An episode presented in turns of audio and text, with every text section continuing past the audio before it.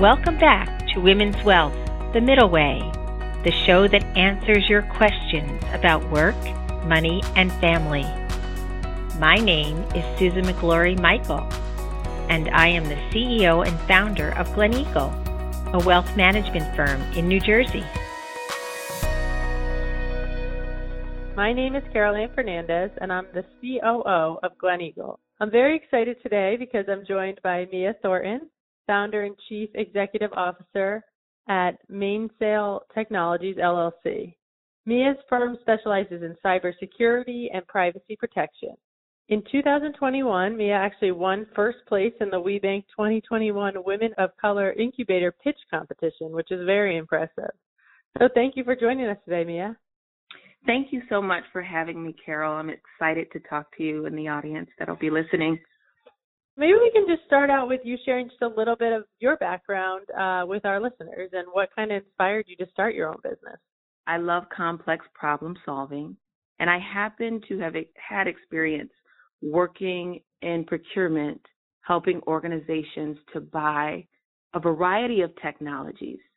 So, based upon my familiarity with hardware and software that many organizations would purchase, I noticed an opportunity for organizations to be better prepared to take an offensive posture against cybersecurity. So my organization, Mainsail Technologies, does just that.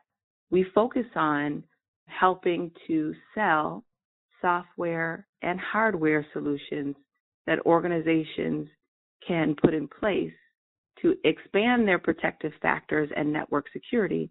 But in addition, we focus heavily on people risk assessing workforces, helping organizations to develop training strategies that help their employees know what to look for. And we also help them with ongoing planning because we know that offering the same training over and over again loses efficacy. So we want to make sure that the training that we offer employees is engaging and relevant and reflect some of the changes in the market. And so that's what we offer. That's very interesting. I know cybersecurity is such a big part of businesses nowadays. I know for our company, it's one of our largest expenses, and I think every business owner fears.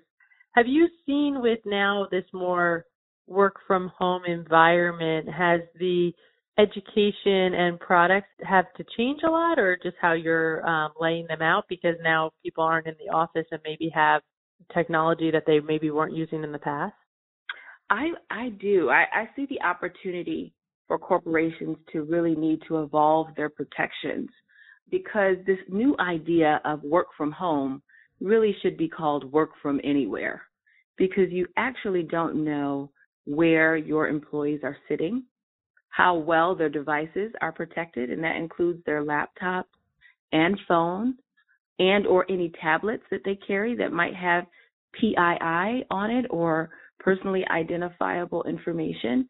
And so there's a need for education, but there also is a need for increased protections so that if something is misplaced or stolen or for some reason outside of the employee resources reach or purview, that there are still protections in place that not only protect that employee, but any information they have access to, and certainly your brand, because most organizations recognize that data breaches represent millions of dollars of liability.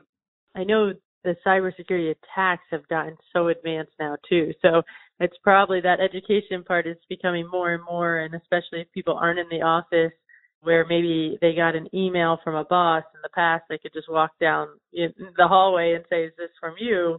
Now it might be a little bit harder to decipher if they're working from anywhere as you as you're pointing out. So i think that's a great point.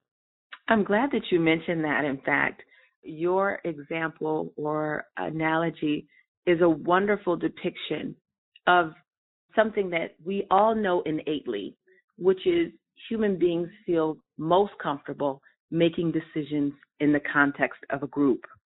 And working from home you lose that and so we are now asking members of our workforce to make independent decisions in many regards, and in some cases, they can be quite costly. So, one solution that our organization offers is the opportunity to have your workforce risk assessed. Part of that process is a phishing simulation.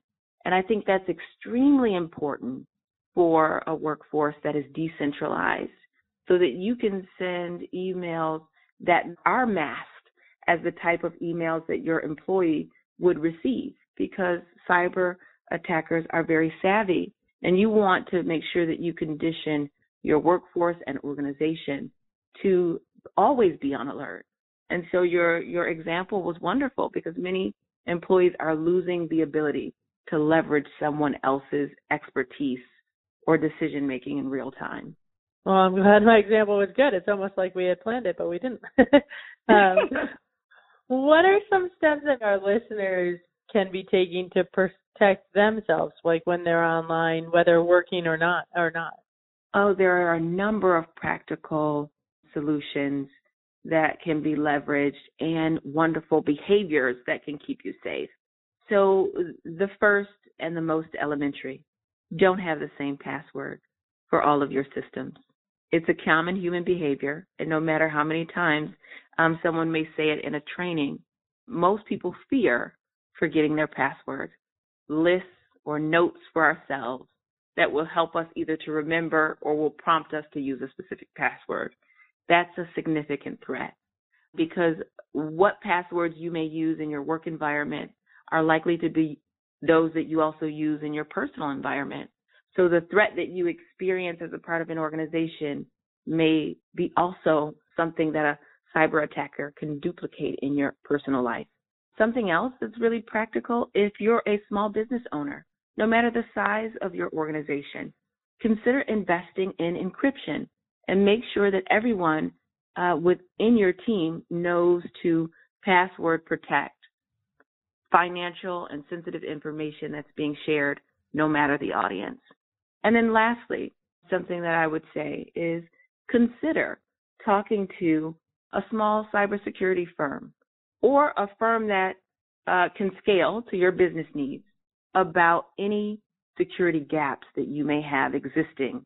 I will tell you from uh, personal experience and from the research that I've done, it will not only save you the potential of millions of dollars in loss and brand damage, but it will also ensure that your employees and your customers trust your brand when they know what you've done to protect them. I think those are all uh, great advice, and a, a lot of us, I think, hear them a lot, but don't always do them. So it's always uh, it's always good to hear that taking those steps finally could save uh, a lot of money for your company or yourself. This has been very informative. We usually ask all of our guests one last question, so I'm going to ask you it as well. What advice would you give to another woman who's looking to start her own firm? I know you you started your own company, and there's probably a lot of challenges that came with that. So maybe just some advice on someone who's thinking of doing the same thing. I'm so glad that you asked that question. Prior to us chatting, I did share with you that I'd historically worked in the field um, of social work. And that's a different set of problem solving.